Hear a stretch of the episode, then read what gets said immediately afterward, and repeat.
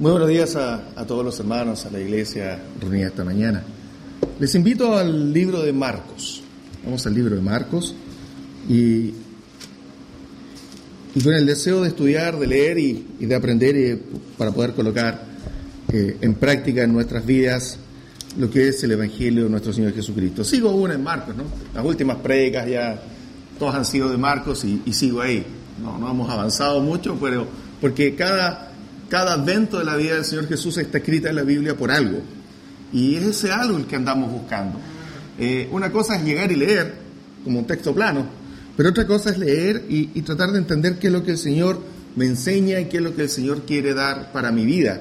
Y, y ese es el objetivo, es por eso que, que, está la Biblia, es por eso que están algunos de los milagros, algunos de los hechos del Señor Jesús eh, relatados acá, y es para que cada uno de nosotros los aprendamos, los conozcamos, estudiemos y, crezcamos eh, espiritualmente. Marcos capítulo número 1, versículo número 29. Versículo número 29. Y de, desde ahí vamos a empezar la lectura y, vamos a terminar el capítulo. Y voy leyendo por partes y analizando por, por partes. Dice el versículo 29. Al salir de la sinagoga, vinieron a casa de Simón y Andrés con Jacobo y Juan. Y la suegra de Simón, el que después se iba a llamar Pedro, estaba acostada con fiebre y enseguida le hablaron de ella. Entonces él se acercó y la tomó de la mano y la levantó e inmediatamente le dejó la fiebre y ella le servía. Hay muchas bromas que se hacen al respecto de este milagro, pero Jesús sanó la suegra. Y ese es el hecho. Pedro estaba casado, Simón o Pedro estaba casado y su suegra estaba con fiebre. ¿Cuántos días? No lo sabemos, cuánto, cuánto tiempo llevaba, pero ya estaba recostada. Y cuando alguien está con fiebre, una cosa es andar con fiebre de pie, andar un poco resfriado, y otra cosa ya cuando estás en cama. Entonces ya la fiebre era algo grave, probablemente fuera algo más que fiebre, pero no lo sabemos. Para ellos en ese minuto el único síntoma que veían era fiebre. ¿Y venían de dónde? De la sinagoga. Habían salido de allá de aquel momento en que se reunían el pueblo judío. Habían salido, habían llegado aquí a la casa de Simón y Pedro y Andrés. Y, y obviamente la, la suegra de Simón no se podía levantar para atender a Jesús y a quienes más lo acompañaban, porque estaba enferma. ¿Y Jesús qué hizo? Dice el versículo 31, ¿no? Entonces él se acercó y la tomó de la mano y la levantó. E inmediatamente le, le dejó la fiebre. Sabemos de todos los milagros que hizo el Señor Jesús, ¿no? Por lo tanto, que le haya sanado la fiebre a alguien era fácil, era simple para Jesús, no era, no era nada complicado. Pero no me quiero detener en eso. En lo que me quiero detener es qué es lo que hace el creyente, qué es lo que hace el hombre de fe cuando el Señor obra en cada uno de nosotros. ¿Qué es lo que hace el hombre de fe cuando pide a Dios su intervención, cuando pide a Dios su sanación y Dios actúa? ¿Qué es lo que hace el hombre de fe en ese caso? Y es lo que hizo la suegra de Pedro. Fíjense lo que dice el texto, muy simple, y le servía. No fue que fue sanada y dijo, no, ahora yo voy a quedarme sentado porque vengo recién saliendo de esta fiebre, me voy a sentar porque estoy débil, estuve postrado en cama, me deshidraté, bajé de peso, mis piernas todavía me flaquean un poco, que es lo normal que nos pasa cuando hemos estado muchos días enfermos, con fiebre. No ocurre eso a nuestro cuerpo. Y a la suegra de Pedro no creo que le haya pasado algo distinto. No obstante, si fue, fue Jesús quien la sanó, es muy probable que no haya tenido ninguna consecuencia. Nada posterior. Puesto que cuando el Señor Jesús sanaba, era sanación inmediata, instantánea y sin consecuencias, sin, sin un post convaleciente. Cuando le hacía a los hombres paralíticos, levántate y párate, toma tu lecho y anda. Sabemos, gracias a la Teletón, lo que cuesta que una persona se pueda rehabilitar y caminar. En cambio, cuando Jesús hacía un milagro, era instantáneo. Y, y aquí hace el milagro sobre la suegra Pedro, pero lo que me quiero concentrar es lo que hizo la suegra Pedro, como dice acá. Y ella les servía. Por lo tanto, hermanos, aquí el ejemplo, y en lo que me quiero detener hoy, en, este, en esta parte de este párrafo, no es en el milagro de Jesús, sino que me quiero detener en la reacción post milagro de la suegra de Pedro. Y es la que tenemos que tener nosotros. Cuando nosotros pedimos al Señor que obre en nuestras vidas, que sea parte de lo que nos ocurre, cuando pedimos a Él que nos solucione ya sea una enfermedad, un problema, cualquier otro evento, cuando el Señor lo hace, e inmediatamente nosotros tenemos que aún más servir al Señor. No tenemos que después tomar una excusa y decir de que no puedo hacerlo inmediatamente. Cuando el Señor obra con nosotros, estamos aún más en deuda. Dice, y ella le servía. Inmediatamente. Sanó de la fiebre, se paró y dijo, ¿qué puedo hacer? ¿Puedo salir a enseñar? No. ¿Puedo eh, hablar a ellos y darle alguna palabra de sabiduría? A lo mejor no. ¿Qué puedo hacer? Dijo ella. Están acá en mi hogar. ¿Qué puedo hacer? Les puedo servir. Algo muy simple, pero inmediato. Aplicó el don que ella tenía, en la capacidad que ella tenía para orar inmediatamente después de, de la sanación, de la curación que le hizo Jesús.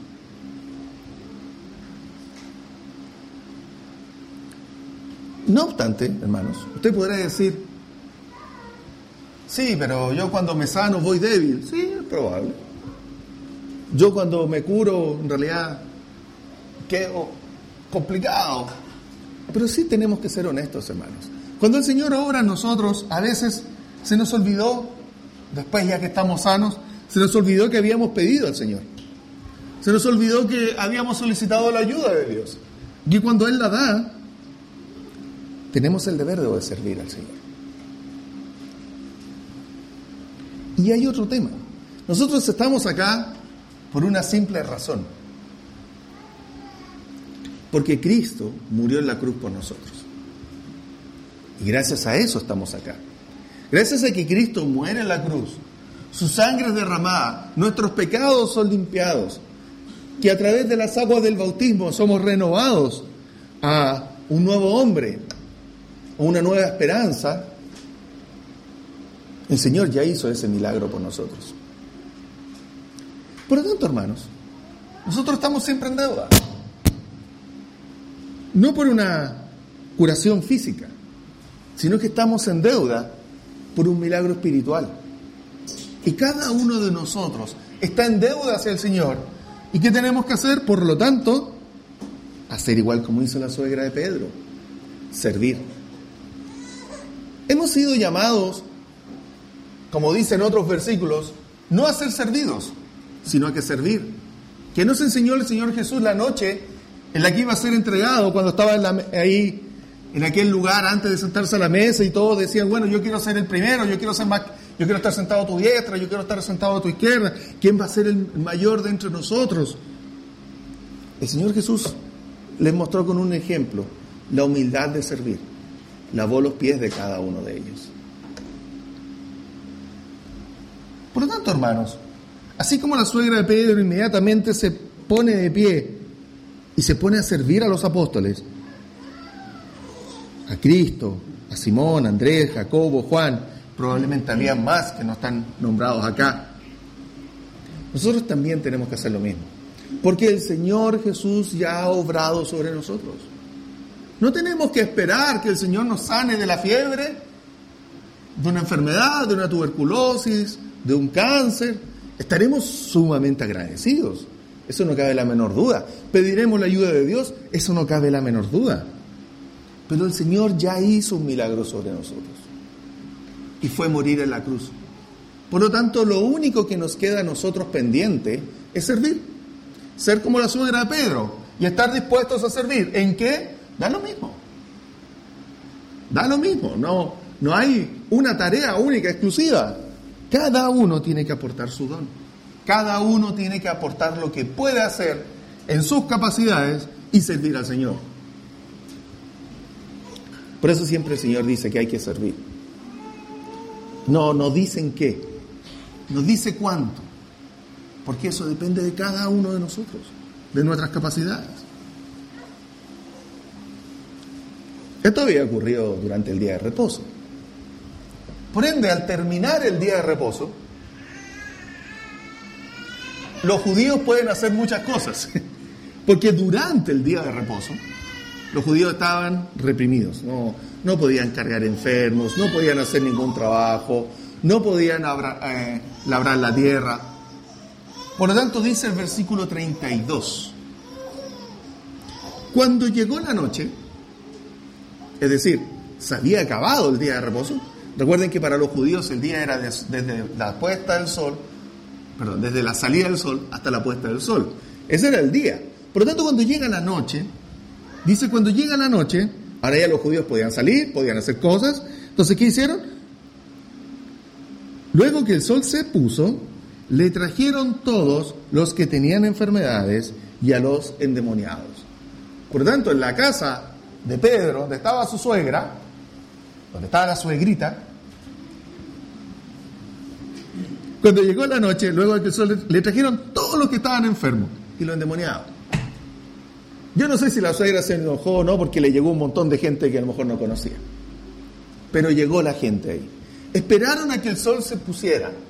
Cumplieron, esa gente cumplió la ley judía del día de reposo y una vez puesto el sol, toman a sus enfermos, hacen el, lo que llamaban ellos trabajo de llevar a los enfermos y dice el versículo 33, y toda la ciudad se agolpó a la puerta.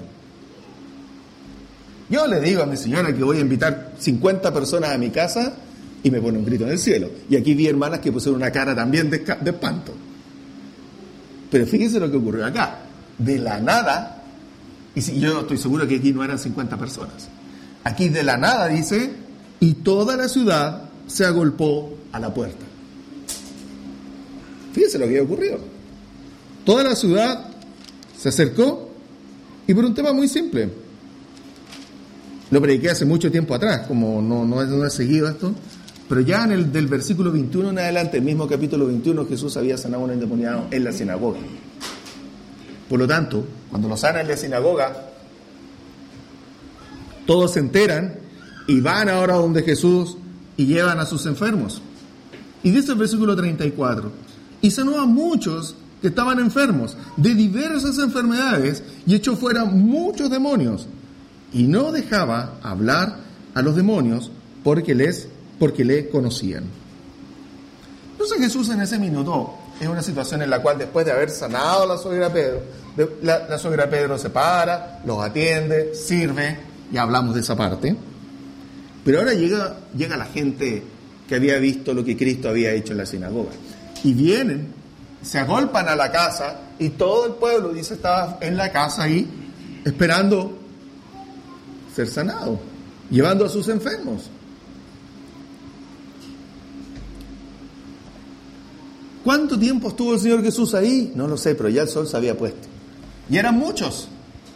Era todo el pueblo. Entonces Jesús empezó a sanar. Y dice que el Señor Jesús lo hizo. Dice, y sanó a muchos. Versículo 34 y sanó a muchos que estaban enfermos de diversas enfermedades y echó fuera muchos demonios. ¿Cuánto rato estuvo? No lo sé, si estuvo hasta las 11 de la noche. El sol normalmente depende de la latitud, pero no tengo exacta que hora se, se, pone, se ponía el sol allá en, en, Galilea, pero supongamos que era entre las 6 y las 7 de la tarde. ¿Hasta qué hora estuvo? No lo sé, hasta las 11 de la noche, 12 de la noche, sanando, hablando con la gente, porque no quiero que Cristo haya hecho algo, y sabemos cómo eran los milagros del Señor, no eran masivos, no eran ya todos sanos y para la casa, no, el Señor era uno a uno. Por lo tanto, e, ese acto de haber tomado un tiempo, el Señor también hablaba con ellos, el Señor también daba enseñanza, no era solo sanación física, el Señor nos vino a sanar a la gente, el Señor nos vino a curar, el Señor vino a rescatarnos del pecado y para que tuviéramos la oportunidad de, llegar, de tener estas promesas de llegar a la vida eterna y estar con el Señor. Pero el Señor no vino a hacer curación a las personas. No obstante lo hizo. ¿Con qué motivo también lo hacía? Lo sabemos a través de las Escrituras. El motivo era demostrar de que Él era el verdadero Hijo de Dios, que era enviado de Dios y por lo tanto que tenía un poder distinto al de los hombres. Ese era el único fin de hacer milagros. Pero estuvo todo el pueblo ¿Hasta qué hora? No sé, 11, 12 de la noche, mínimo, me imagino yo, haciendo este, este tema, de sanar.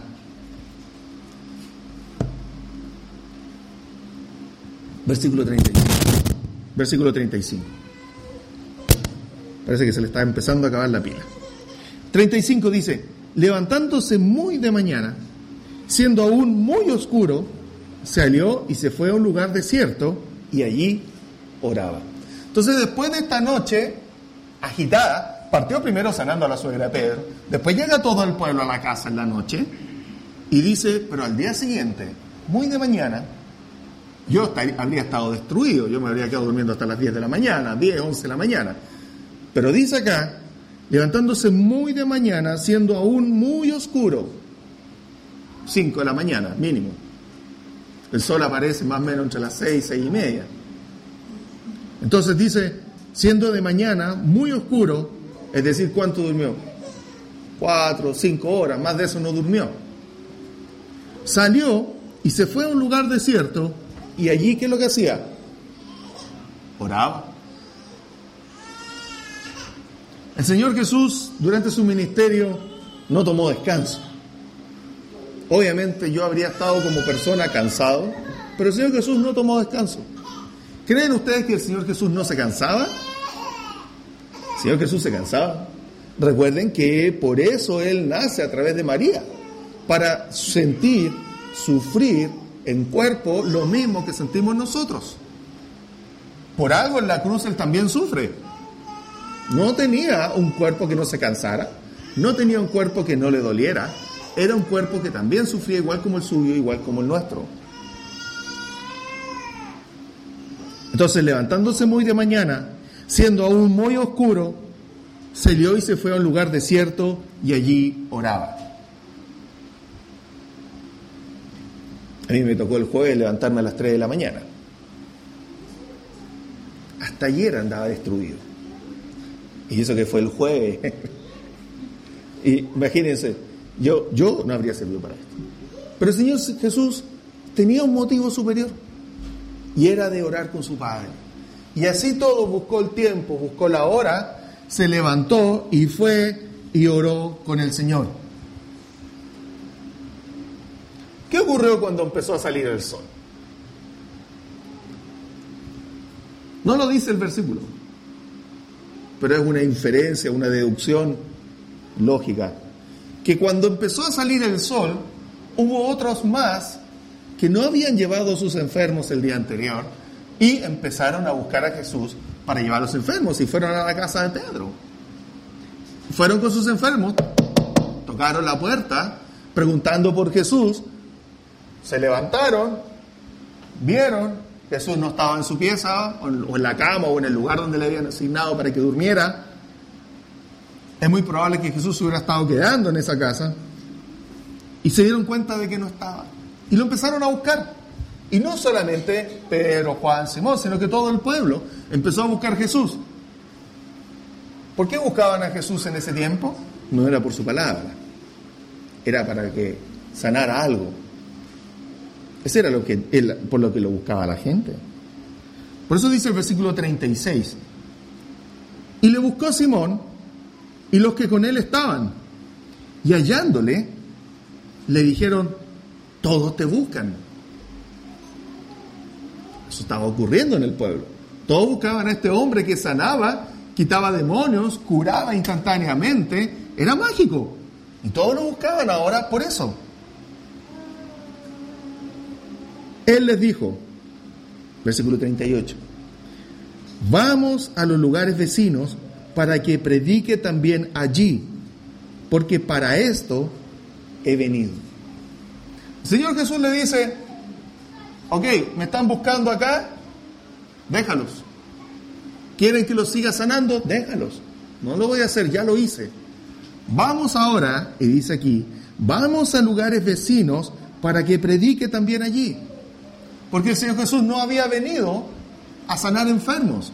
Por eso dice aquí, porque para esto he venido. ¿Para qué? Para predicar el evangelio de las nuevas, de las nuevas buenas.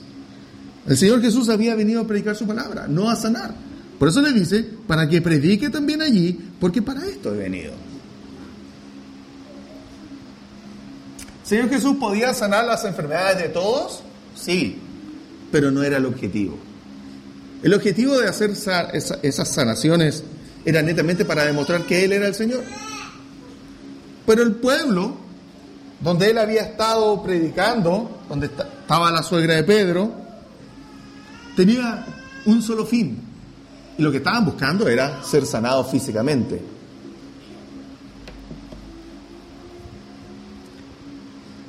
El Señor Jesús,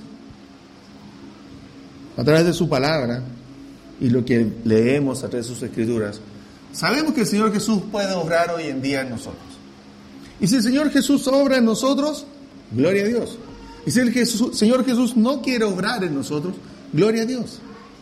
Porque el Señor Jesús no nos ha dado un evangelio para que tengamos trabajo. El Señor Jesús no nos ha dado un evangelio para que no nos falte el alimento.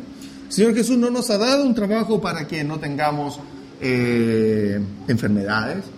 Incluso más, el Señor Jesús nos ha dado un evangelio no para que no tengamos la muerte de un familiar, de un hijo, cosas que son terribles. Pero el Señor Jesús no vino a predicar su evangelio para que nosotros fuéramos libres de eso. El Señor vino a predicar su evangelio para que tuviéramos la oportunidad, la esperanza de una vida eterna allá con Él para que nuestros pecados sean limpiados y podamos ser aceptos por el Señor porque estábamos apartados. A eso vino el Señor Jesús a predicar. Al igual como la suegra de Pedro. El Señor no fue a la casa de la suegra de Pedro para sanarla. Pero el Señor se apiadó y la sanó. Y en ese minuto la suegra de Pedro inmediatamente sirvió al Señor. Nosotros también. El Señor Jesús vino a predicarnos un evangelio. No nos vino a, dar sanidad, protección laboral, protección familiar. El Señor no vino a eso. El Señor vino a darnos una oportunidad de estar allá con Él en los cielos. Por eso que el Señor Jesús acá en el versículo 38 dice lo mismo sobre quienes estaban esperándolo para que sus enfermos fueran sanados. Dice, vamos a los lugares vecinos, salgamos de acá, vamos a los lugares vecinos para que predique también allí. Porque para esto he venido, a predicar. Versículo 39. Y predicaba en las sinagogas de ellos en toda Galilea y echaba fuera demonios. Se fue a predicar en Galilea. Empezó a echar fuera demonios Pero en el versículo 40 vamos a ver algo que ocurre.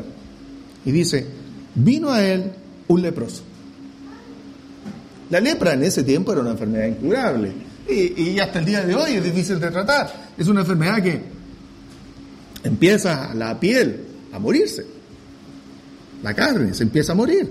Entonces dice, y, bueno, y estos leprosos eran apartados de la sociedad para que no contagiaran, los tenían fuera de la ciudad.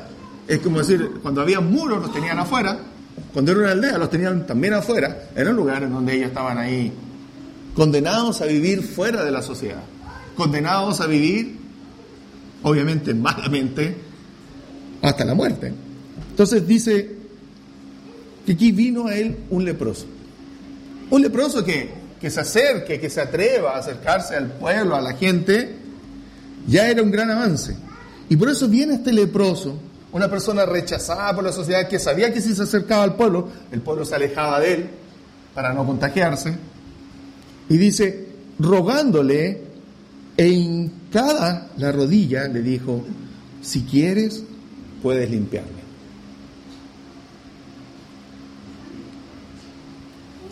Un hombre no tenía ninguna esperanza, pero sí había escuchado al Señor Jesús.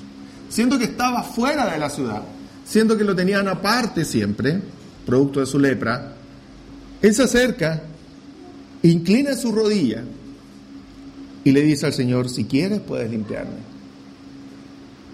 Fíjense el acto de humildad, hermanos.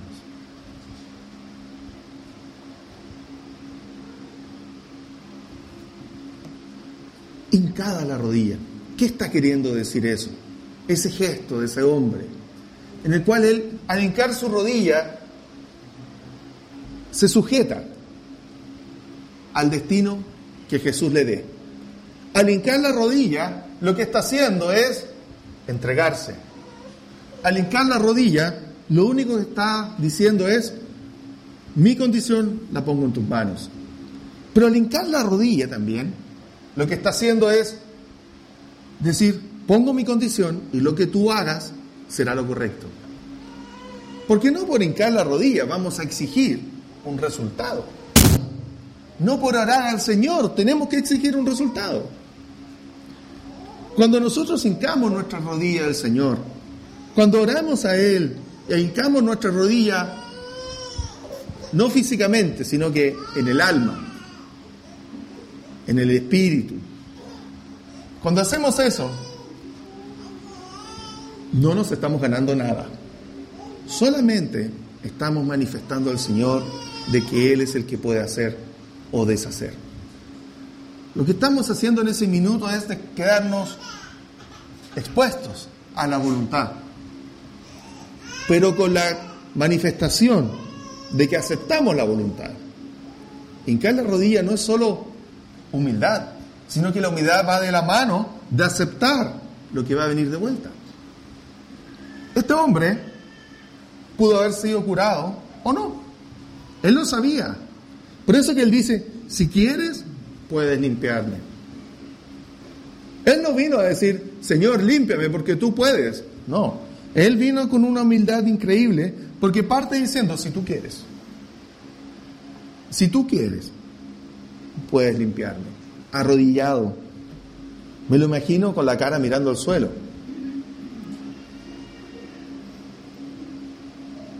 Jesús tenía dos opciones, curarlo o no curarlo. Y este hombre estaba dispuesto a aceptar las dos. Y estaba dispuesto a retirarse leproso, irse de vuelta y asumir su condición futura.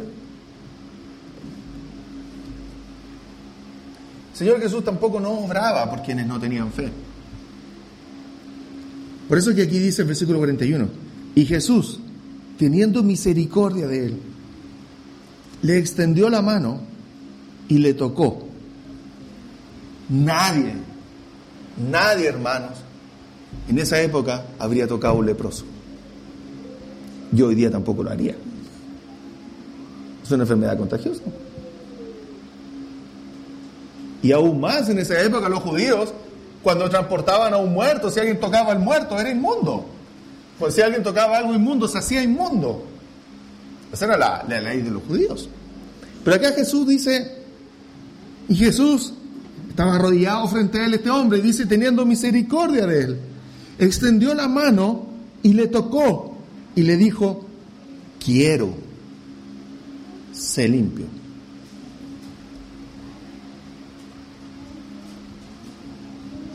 Nosotros, hermanos, no estamos físicamente frente al Señor, pero en ocasiones también hemos visto cómo su mano ha tocado nuestros cuerpos y nos dice, sé limpio. Eso puede ocurrir. Pero Cristo no ha venido a eso. Acá fue un acto de misericordia.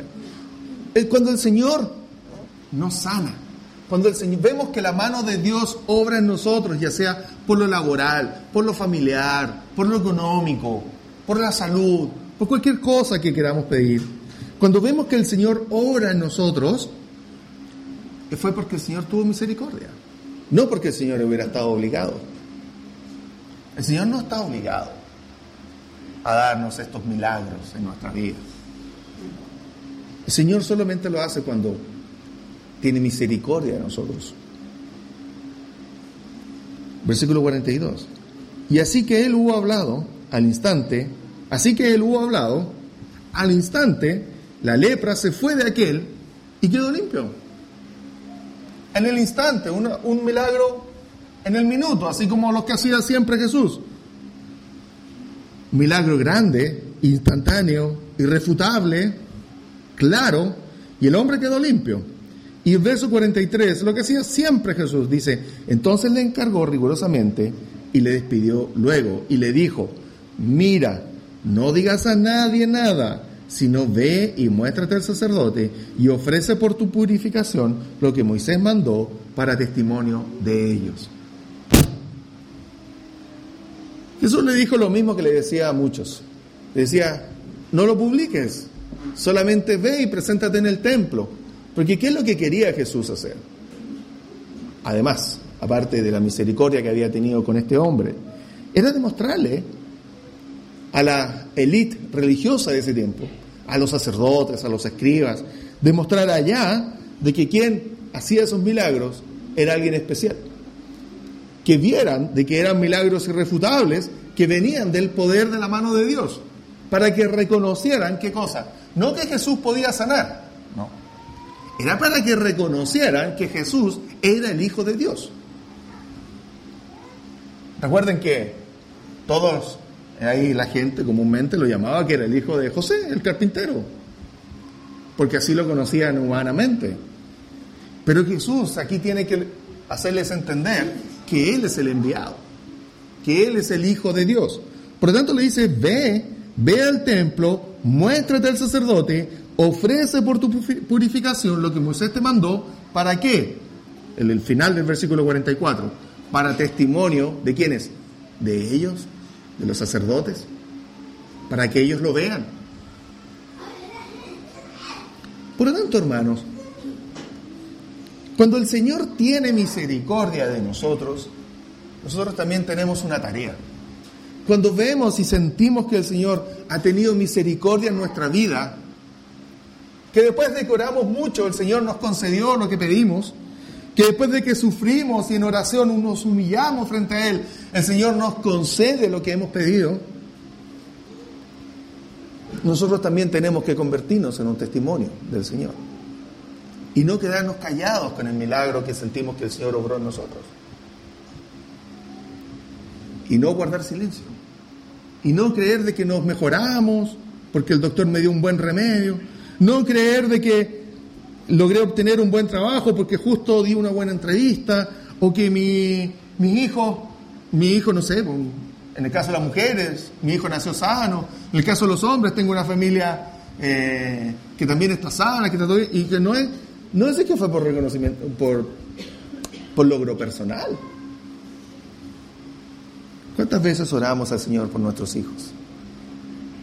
¿Cuántas veces hemos orado al Señor para que el Señor los cuide, para que los sane? Las mujeres cuando están en el embarazo, la familia completa, los que son cristianos, oran para que los niños nazcan sanos. Lo primero que hicimos cuando nació mi hija, le contamos cuántos deditos tenía, para ver si venía sano o no. ¿Y qué madre no hizo eso? ¿Qué madre no vio a su niño tratando de ver si venía sano?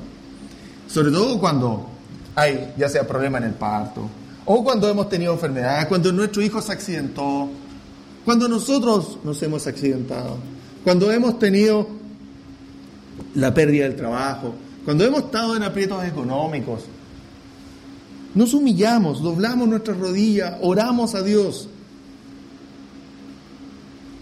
Pero después no hay que quedarse callado. Después hay que ir y dar testimonio. Después hay que dar testimonio de que fue el Señor Jesús el que me sanó de que fue el Señor Jesús el que me ayudó, de que fue el Señor Jesús el que. Así, así decía el Señor, le dice, lo mandó para que para testimonio de quiénes, de ellos. Lamentablemente, ese testimonio traía algo en contra en ese tiempo. Hoy en día, la gente es más incrédula y, y la gente no va a hacer lo mismo pero allá ellos. Nosotros tenemos que hacer nuestra parte. Nosotros haremos nuestra función. El mundo verá si responde o no responde. Porque aquí dice, pero él no cumplió lo que le dijo Jesús, sino él era como aquella gente que no le puedes contar un secreto. ¿Cierto que hay gente así, no? Hay gente que tú dices, le cuento a él, yo ya sé que todos se enteran. Entonces cuando quiero dar una noticia pública, le cuento a esa persona. Así todos se enteran entonces dice versículo 45, pero oído él, comenzó a publicar mucho y a divulgar el hecho. De manera que ya Jesús, ¿qué ocurrió? No podía entrar abiertamente en la ciudad. Por eso que Jesús le dijo, anda y muéstrate solamente a los sacerdotes y a ellos dale testimonio de lo que hice. Porque Jesús sabía que los sacerdotes no iban a venir corriendo, sino que Jesús quería mostrarle a los sacerdotes judíos quién era Él. Jesús sabía lo que iba a pasar si este hombre publicaba a cualquier persona en la calle. Le iba a pasar lo mismo que le había pasado cuando estaba en la casa de Pedro. Le iba a pasar lo mismo. Porque dice, pero ido él comenzó a publicar mucho y a divulgar el hecho, de manera que ya Jesús no podía entrar abiertamente en la ciudad, sino que se quedaba fuera en los lugares desiertos y venían a él de todas partes. Entonces Jesús, uno de los objetivos que le decía, no lo cuentes a nadie, es porque si se lo contaba ya no podía andar por la calle tranquilamente. No podía ir a las sinagogas, no podía ir a enseñar a los lugares donde se reunían los judíos, porque toda la gente se agolpaba buscando la sanación. Es por eso, hermanos, Es por eso, hermanos, que nuestro testimonio también tiene que ser correcto.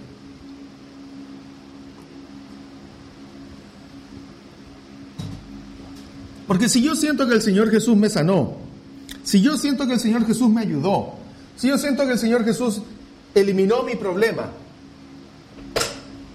y voy y salgo anunciando que Jesús es el que soluciona los problemas y que te va a sanar sea la, enfermedad que tenga y de que te va a quitar, te va a ayudar a tener trabajo sea el problema que tenga, que te ayudará a tener una linda familia, sea como sea tu familia. Si salimos a anunciar eso al mundo, probablemente pase lo mismo que pasó acá, que ya pues el Señor Jesús no podía entrar, porque la gente buscaba la sanación, porque la gente buscaba que le quitaran las enfermedades. Gente enferma en el mundo hay mucha. O sea, si ya dentro de nosotros a veces los avisos, cuando llegamos a la época de mayo, junio, julio, agosto, la cantidad de avisos pidiendo por hermanos enfermos es increíble la cantidad que aumenta. Imagínense en el mundo, siendo que acá somos un grupo reducido. Si salimos a anunciar eso, obviamente hermanos nos vamos a llenar. Se va a llenar acá de gente. No vamos a caber, Vamos a tener que botar las paredes, comprar las casas de los lados, ampliar toda la cuadra. Porque ¿quién no necesita que lo sanen? ¿Quién no necesita que le ayuden en el trabajo? O que le aumenten el sueldo, o que no lo vayan a echar, o, que le ayude con la casa propia, o que le ayude con el problema del arriendo, o que le ayude con los niños en el colegio. ¿Quién no tiene eso, esas mismas dificultades, problemas o inquietudes de la vida diaria? Todos todos. Este hombre salió a anunciar de que había sido sanado por alguien. ¿Qué ocurrió? La gente se agolpó. Los únicos que podían entender el objetivo y el fin de esa curación eran los sacerdotes. Es por eso que el Señor lo había mandado solo ya. Si nosotros hiciéramos como hizo este hombre, de decir, vengan, que aquí todos son curados, sanados, nuestros trabajos son reivindicados, nos van a subir a todos el sueldo, ¿Cuánta gente habría? Porque es la condición humana de buscar un buen vivir. Todos queremos, obviamente, no tener enfermedades, todos vamos a querer tener seguridad laboral, todos queremos, si a cualquiera que le pregunte, ¿quiere ganar más plata? Obvio, nadie va a decir que no. ¿Quieres que tu hijo estén siempre sanos? obvio, siempre lo quiero. ¿Quieres que tu hijo le vaya bien en el colegio y que Dios lo proteja mientras tú no estás? Obvio que quiero eso. Obvio que quiero llegar todos los días a mi casa y saber que mis hijos del colegio llegaron sanos. Sobre todo quienes tienen a sus hijos que andan en locomoción pública o van en un furgón escolar, cualquier cosa.